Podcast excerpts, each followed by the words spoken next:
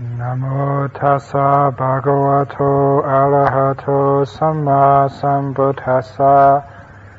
Namo tassa bhagavato arahato samma sambuddhassa. Namo tassa bhagavato arahato samma sambuddhassa. Buddhang dhammang sanghang namasami.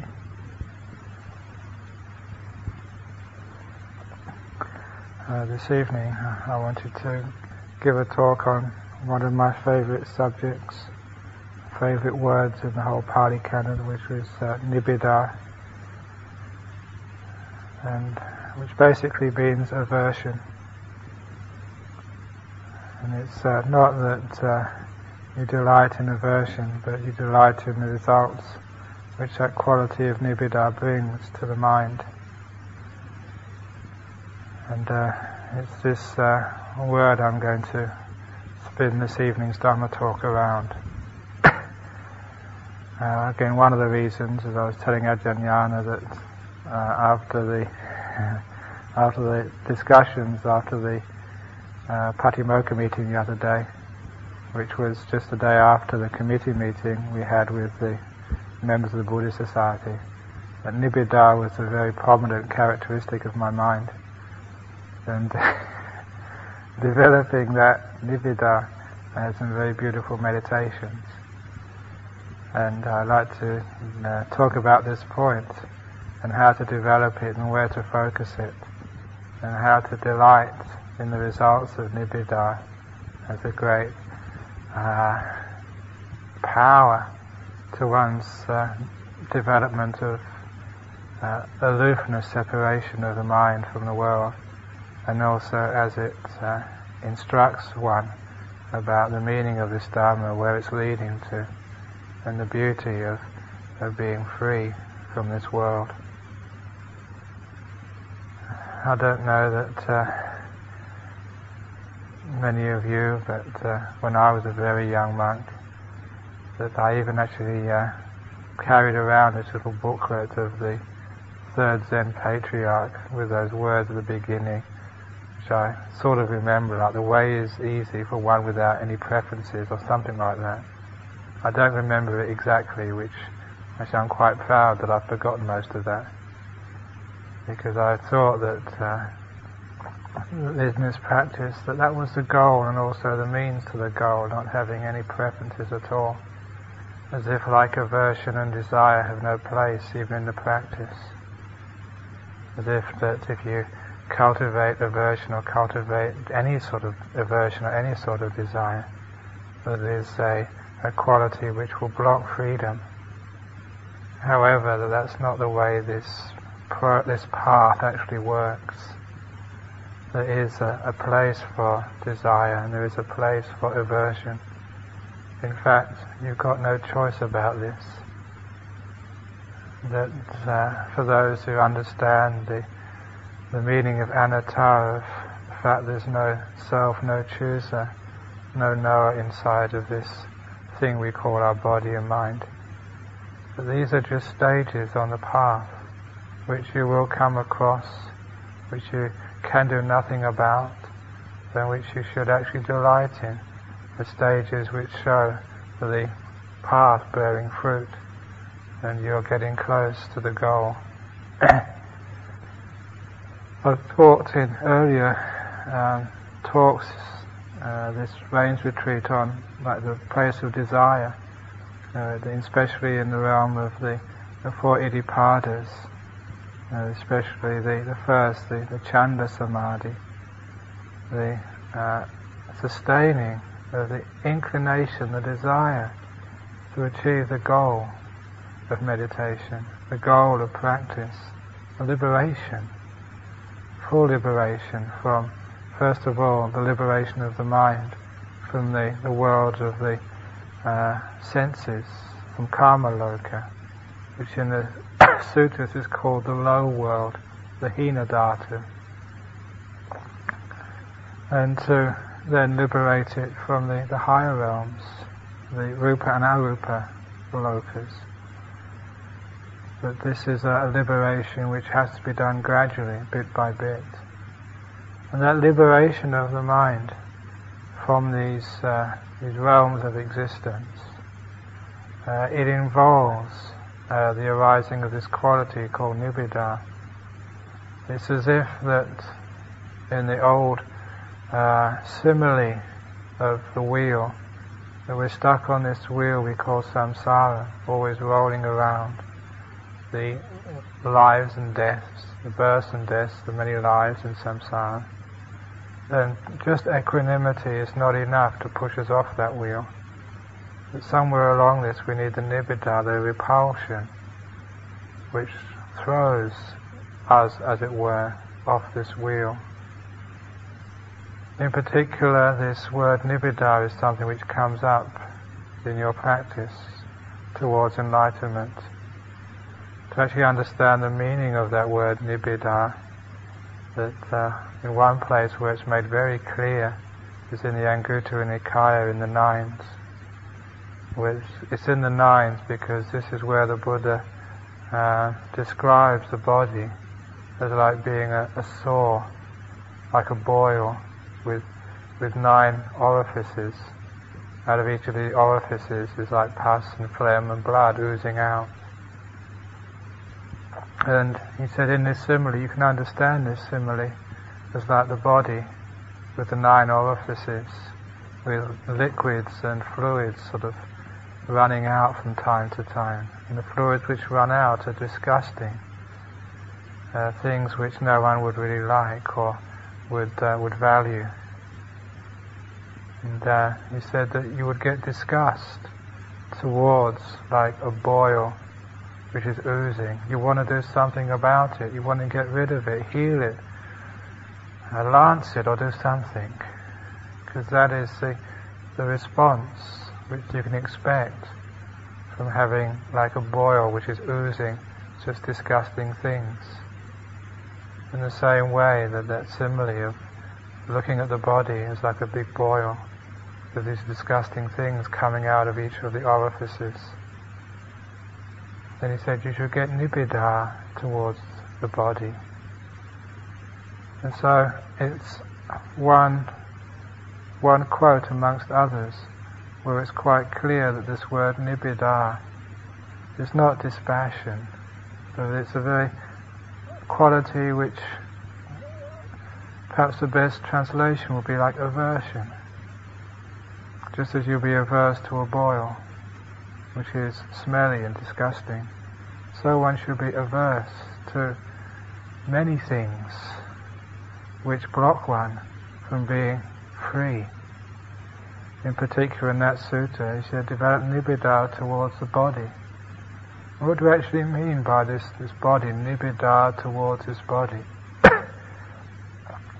Very often, that when we look upon the body, we look upon it in terms of the, the elements or the 32 parts.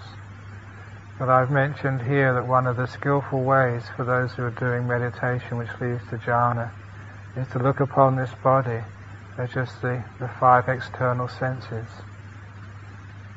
And to see just how this physical body of ours, the, the muscles and the bones and the blood, is all there basically to keep these five senses going. If the, there's any trauma to the body, any great sort of uh, laceration or injury, then all the blood goes to the, the brain to keep the senses going. The legs are not really that important. You know, the arms aren't all that important. Even the vital organs aren't as important to the body as like keeping sensory activity going. If you look upon the body this way, the body is here just to keep the senses going. And these five external senses are the body. When the Buddha talked about these senses, he called them the world. This is what we call kama loka, the world of sensuality, the five external senses, the body and the, the five senses connected to that body. And the body disappears. If you can really transcend that body and leave this body alone, so you won't take up body anymore, then you'll still be left with a mind if you're not an arahat. You go to the Suddhavasa, the pure abodes as an anagami. You won't be bothered with the five external senses, but you'll be bothered still with the, the mind. However, we're going to start with just developing nibbida towards this body and the five senses, which are connected to this body. Very often the attachment to the body is not so much the attachment to the the shape of your legs or your hair or whatever or your nose, but it is the very much the attachment to the sensations in the body, to the sights, the sounds, which are connected to this body. And this is where that I suggest you develop nibbida towards. It's like aversion to sensory experience. If you can just reflect on the nature of these five senses, the, the sounds, the sights, there's, uh, you see, all of these things are, are beyond your control. Whether it's the sight of huts, whether it's the sound of people in the committee meetings, whether it's the, the smells, the taste of the food, you understand that these things are completely before your control, beyond your control. They're a burden to you. However, most people in this world, they look upon this burden of the five senses as being something satisfying, something which if they can only manipulate and, and control and be smart enough, they can get the very most beautiful sights and sounds. They can move to beautiful places. They can go to places not too cold, not too hot. They can find ways of just heating their huts, cooling them in the summertime, having beautiful lakes to watch over, beautiful plants. But you know this is endless. There's no end to just the search for beauty in the outside. All that is beautiful and delightful will eventually fade away. The one time that I was really angry as a monk was in my fifth rains retreat when I went to a, one of the last pieces of virgin forest in the northeast of Thailand by a range of mountains called Phu Wua in Nong Khai province. In that forest, after walking, this is my Tudong year, walking for many days and the those who know that part of the world will know it is dusty, dry, full of potato fields, with most of the trees cut down.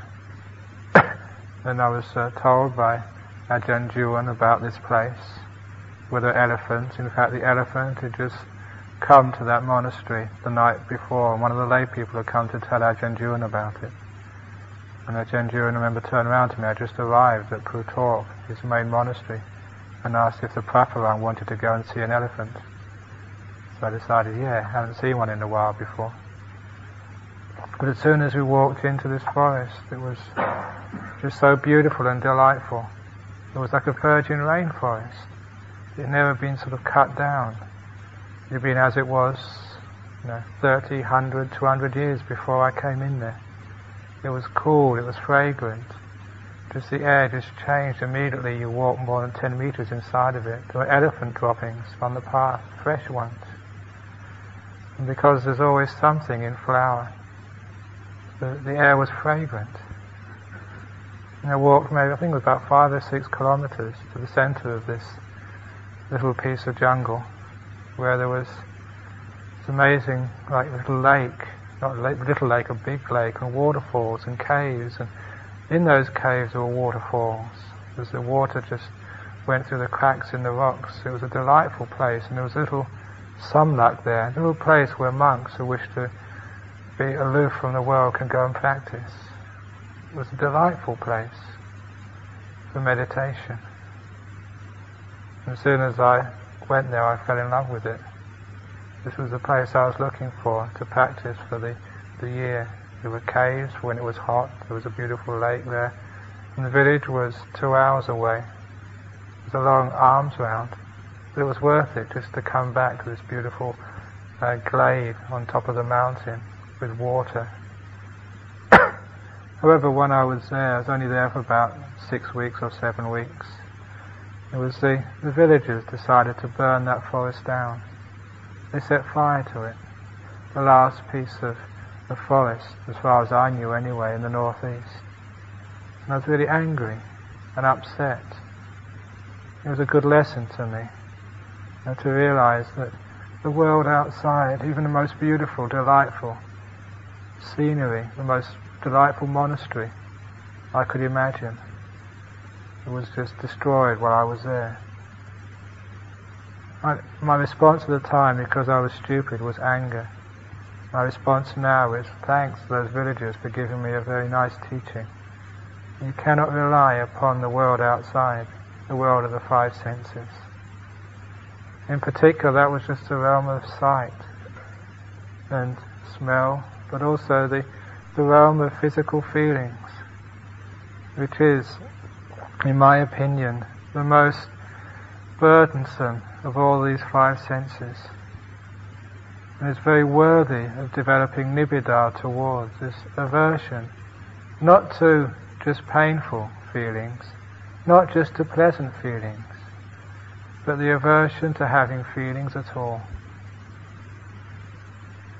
This body is always a burden to you. It's not a headache, it's a stomach ache, it's a knee ache, it's tiredness, it's too much energy, it's an aching bottom, an aching back. Whatever, however old you are, however fit you are, no matter how much you exercise or look after your diet, this body is basically a burden. It has itchiness in the throat, it has water in the eyes. It's always irritating from one point to another. You always have to scratch it, wash it, take it to the toilet, put food in its mouth. You lay it down and after a few minutes it's not comfortable anymore and you have to turn around. It's either too cold or too hot. In fact, every time you move, even blinking, even fidgeting the slightest amount, you're fidgeting because of the demands of the body, because of its inherent suffering, because it's a burden. If his body was not a burden, if he could find some uh, happiness here, then the body would be still. You wouldn't need to move. Every movement, every wink of the eye, every scratch, every swallow in the mouth is always because of the dukkha in the body. The dukkha of physical feeling. People like to try and get beautiful food or beautiful sex or take heroin or whatever to try and overcome this inherent suffering in the body whether it's heroin or sex or whatever. Whatever is overcome is overcome just for a few moments, and it's worse afterwards. The ache, the pain. This is why that anyone who sees the nature of the five senses should be able to know them as, as something which are inherently dukkha. If you see them as they truly are, the yathabhuta jnana dassana, seeing these things just as they truly are, with insight, with accurate perception, it's enough to turn you away from these things, to turn you off these things, to go nibbida to this world of the five senses, and also everything connected with them. I'm talking about everything connected with the world of the five senses. The world of the five senses just starts with my body, but it goes out from there into the kuti in which I, I, I rest in. It is the books on my shelf. It is the, the papers on my desk. It is the tea in my cup. It is the world outside my hut, the monastery, the block chimney, the telephone, and all of that business. It is the world outside the monastery, the Buddhist society, the committee, the duties, Thailand, India, the whole world that's the realm of the five senses. Just like the body, it just keeps on disturbing again and again and again, and it's endless. There's no end to that world. It goes on. It can go on not just for this lifetime, lifetime after lifetime. You never settle anything that way. Isn't it time to try and have some nibbida to that world? The result of nibbida is when there's aversion to these things, it turns away and that world disappears. If it is true nibbida, it is the cause of these things disappearing, ceasing. If you still have some uh, hope of finding any satisfaction, any happiness, any fulfillment, any meaning in that world of the five senses, then you won't let them go. It's very much because you can't let that world go that you end up just maybe on the door to jhanas, but never going through. Never knowing the release from that world. Was just uh, reading just today about the obstacles to uh, to um, jhanas. It's one of the sutras in the Anguttara Threes, where the uh, it's that similar. I think Venerable Bappa was talking to me about it uh, a week or two ago about uh, the simile of refining gold. And this is the what in Buddhism is called the adhicitta sikkha. It's a training in the what they call that higher mind, higher thought. Just as as you've got the training in adhisila and the higher morality, is basically like sense restraint. And the higher mind is the practice of jhanas. And it was saying like the, the gross um, obstacles, upakilesas, that's the word I'm using for obstacles here. The gross obstacles for jhanas, the, the medium obstacles, the subtle obstacles. And what is a very beautiful little teaching by the Lord Buddha, the lingering obstacle to jhana. The, the gross obstacles are just bad conduct of body, speech and mind. That's a gross obstacle. Anyone who hasn't sort of developed um, skillful, good conduct of body and speech, there's no way they're going to enter a jhana. Even like uh, bad conduct of mind as well. They're not going to enter a jhana. You've got to purify the body, speech and mind. As I said, they're the gross obstacles, but I wanted just to to talk about the, the medium obstacles to jhana. And uh, if I can remember them now, it's the first one was like uh, kama vitakka, which is like the thought of the world of the five senses. But sometimes that you can like let you can put the body in a nice posture You've got your, your kuti all settled. You know, you fed the body, you've got everything sort of right, finished all your business, all your duties in the monastery, and you sit down and you start thinking about sensual things. By sensual things, I don't mean like sexual fantasies. Just anything which is concerned with the world. Whether it's thinking about the letter you have to write next, whether it's thinking about uh, the telephone call you have to make, thinking about when you're going to have your shower, thinking about the huts to be built, where you're going to build them. Whatever is concerned with the world outside is kama vitakka. These are the thoughts which can obstruct the, the other two of the middle obstacles, the Majjhima Upakilesa, uh, Vyapada vitakka and Vihingsa vitakka. The thoughts of like ill will and cruelty. and uh, these are uh, middle obstacles to uh, the adhicitta sikkha, the training in the higher mind. I think for many monks, it's probably that kama vitakka is one of the main obstacles. Still concerned with the body, with aches, pains, with itches or whatever.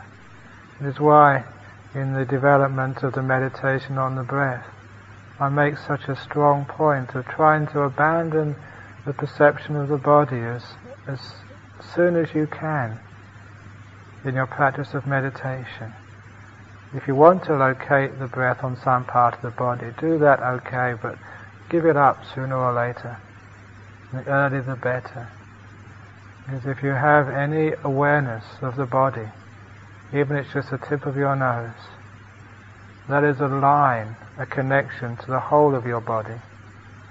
The sense of touch, physical touch, hasn't been abandoned at all. And you find that if you're aware of the tip of your nose, you're open to be aware of the, the ache in your knee, open to be aware of the feeling of saliva in your throat, the itch in your nose if you have hay fever, the ache in your back. The whole body is open to disturb you. As soon as you close that door to the body, the better.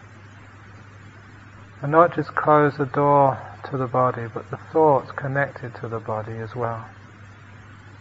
All that kama vitakka has to be abandoned. It's interesting some of the other refined upakilesas is like thoughts about your family. That's a refined upakilesa called maybe refined because it doesn't seem to be unwholesome. Sometimes you think that's your duty. The Buddha is saying that this is an upakilesa, an obstacle, a refined defilement of the mind, which stops you getting into deep meditation. The other two are interesting, but I'll just pass over them. It's thoughts about the, the world, the countryside, the people in the countryside. The last one is, is thoughts about pride. These things are like refined obstacles. But one of the interesting uh, obstacles, upakilesa, in this list is what they call the lingering one, which is Dhamma vitakka. Where at this stage of the meditation, when you're developing the adhicitta, the refined mind, you're developing the jhanas, so often that people can just start thinking about points of Dhamma. It's the mind is just still not willing to let go. It's just hanging on to that last lingering defilement of the mind. In regard to the goal of your meditation, to liberate the mind, at this point, at this stage, the Dhamma vitakka is an obstacle, is an upakilesa. Leave all of that alone. If you notice these things as upakilesa, as obstacles, as defilements, if you truly know them as defilements, if you truly know what they're taking away from you, then the result, the automatic result will be nibbida towards these things. The sense of aversion towards wrong conduct by body, speech and mind. The sense of aversion to thoughts concerning the world of the five senses. Thoughts of anger or ill will, an aversion to that an aversion to thoughts about one's family, the country, or things of pride. Even a nibbida to thoughts about the Dhamma. This is nothing to do with you having aversion to something else. This is just the nature of the mind,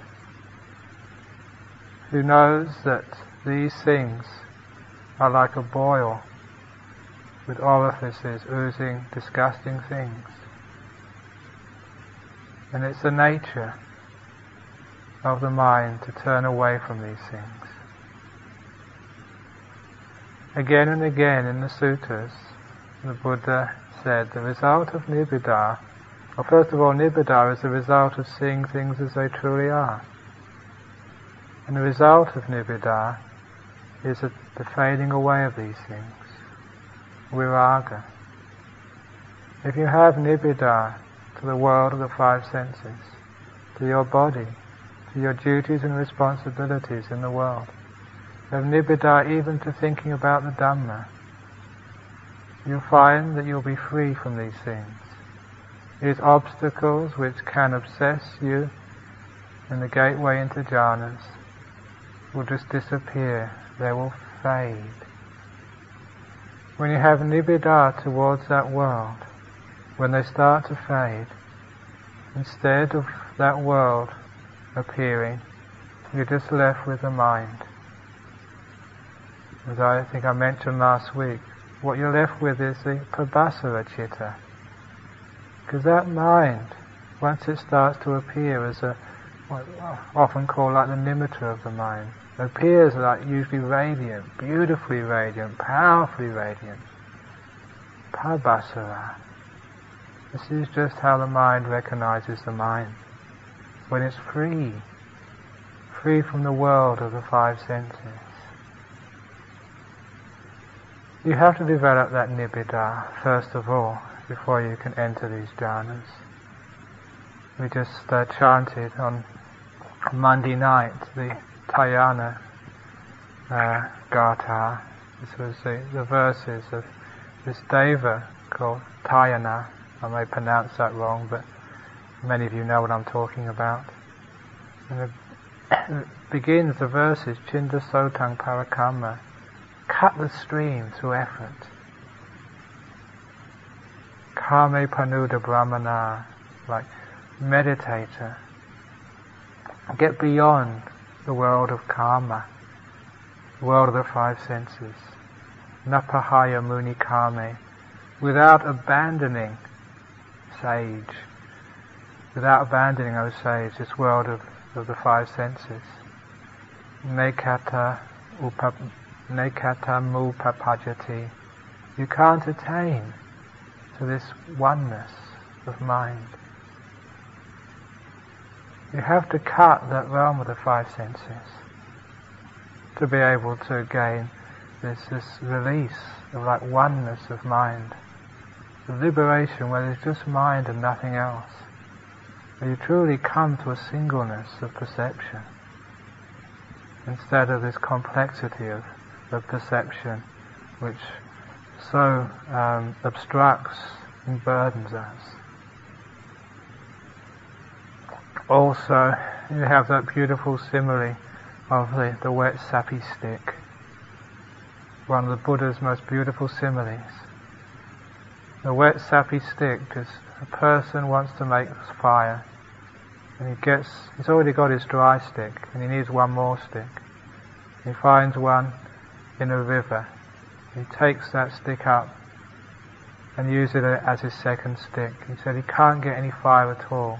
It's a wet and sappy stick, just taken from the river. So another person comes along looking for fire, and this time they get a stick which isn't in the river, but which is on the bank of the river, close enough to still be sappy and moist. He tries to get fire with that and still can't. There's just too much moisture in there. Even though it's not sodden, like the stick which is drawn from the river. It's still moist enough to be impossible to heat up and to burn.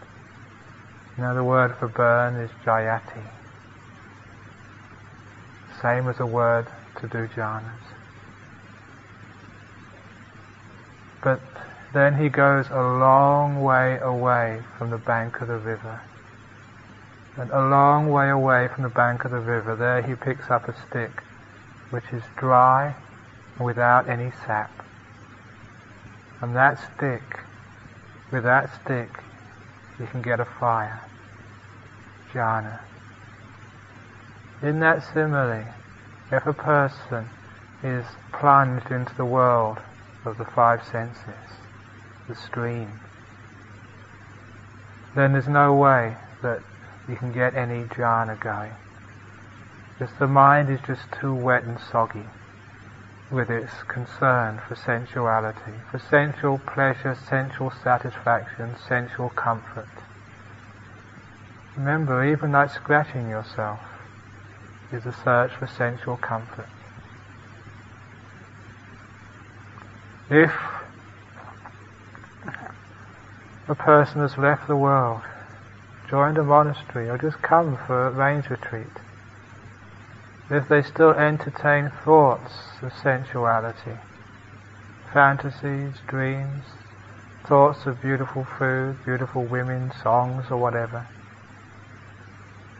if you entertain thoughts of these things, you are like the stick which is out, out of the river but still lying close by. It's by the bank of the river. You've still got sap inside your mind.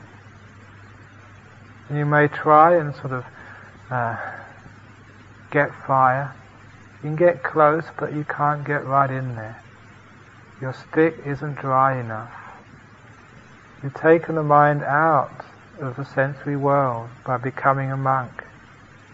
You haven't moved it away far enough yet. It's only when you're a long way away, then you can find fire then your mind is dry of the concern for the sensory world. You move the mind away through this nibbida. Just reflect upon this world of the five senses. Use asubha not just on the physical body, but on its sensory apparatus. So you feel disgusted with having to see, having to listen, having to smell, having to taste, disgusted at having to have a body which has to feel all the time.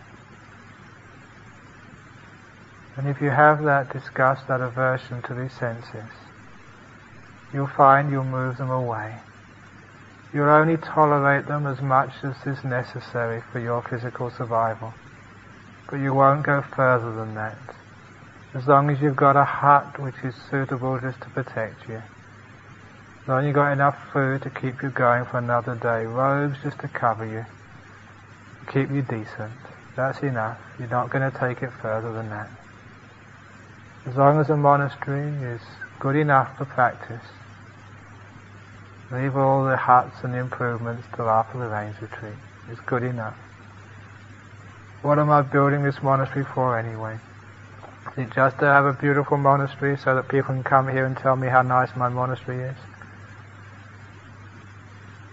Or is it just so that I can have the seclusion to do the job which the Buddha asked of us?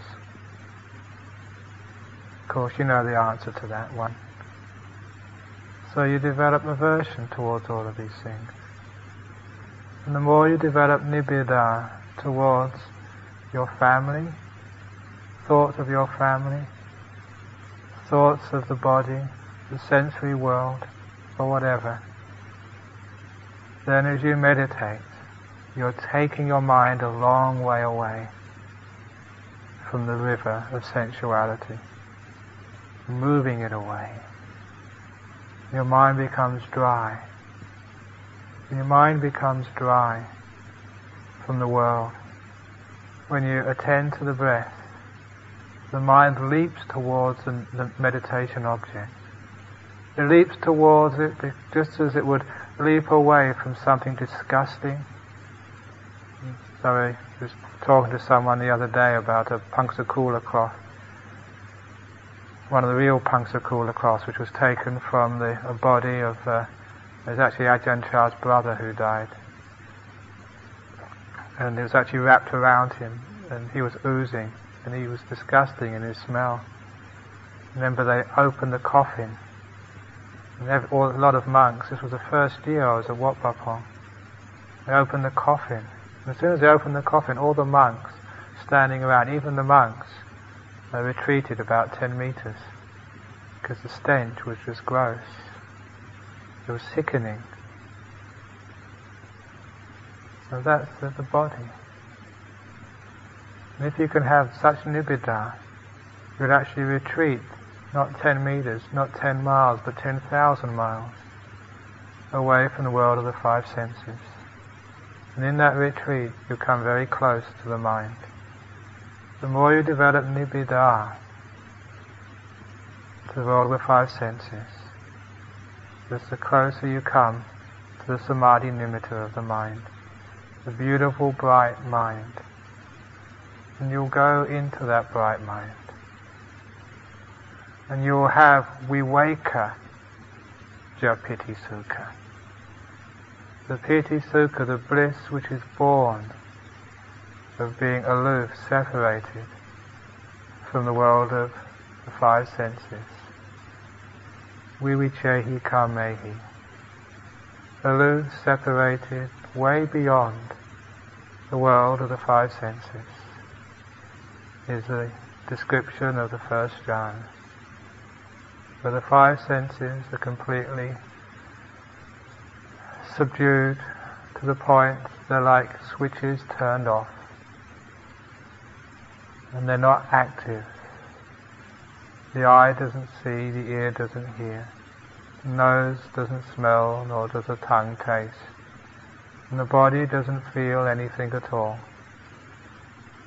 That is an enormous relief. It's like retreating away from the stinking body. If you can retreat away like that, you'll find the bliss of the mind. You'll have a mind which experiences its release the is a chitta vimutti.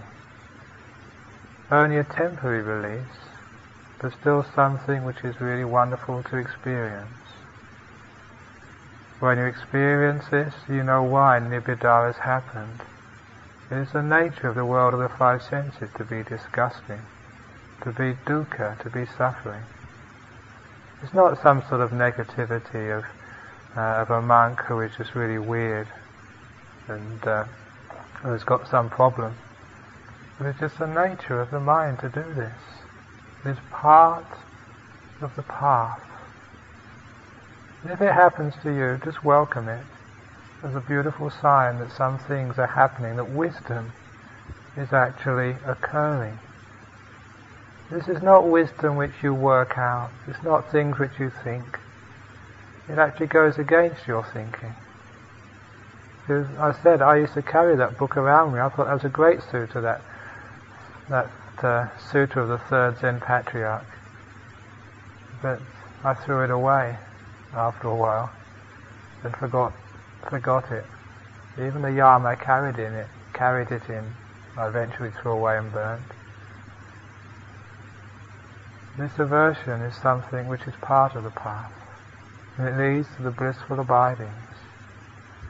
And these blissful abidings are the first taste of the Dhamma. After you can experience some of these jhanas, which is just a matter of time for each one of you.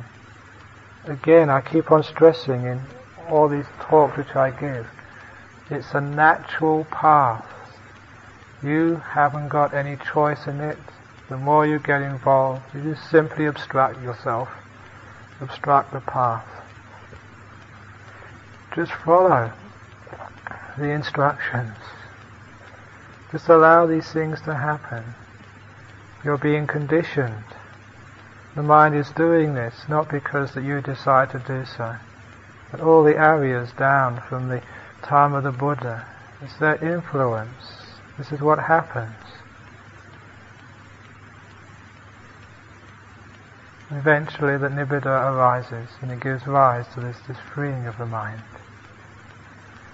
Once you can develop this degree of nibbida and the freedom which results from it, you can also appreciate the sutta which we just chanted, which also mentions nibbida, in the sense that seeing that each one of these five khandhas,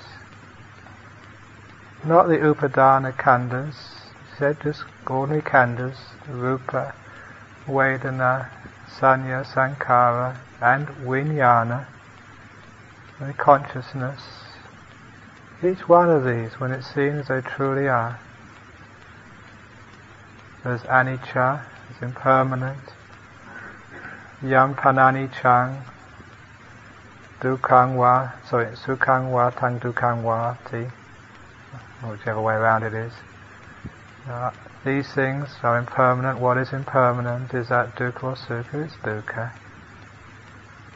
And what is dukkha? Is that fit to be unchangeable? Is that fit to be regarded as me and mine, as a self? No hetang bhante, no venerable sir. Because it's anicca, because it's anatta, it's a burden, apadaya, sangwatati. It turns towards being a great burden and affliction whether it's rupa, whether it's vedana, whether it's sanya, whether it's sankhara, whether it's vijnana, each one of the five khandhas. And the Buddha doesn't make any bones about it when, in the last section of that talk, he says it doesn't matter what type of, of khandha, whether past, present or future, internal, external, gross or refined, far or near, all rupa, all vedana, all sanya, all sankhara, all vijnana,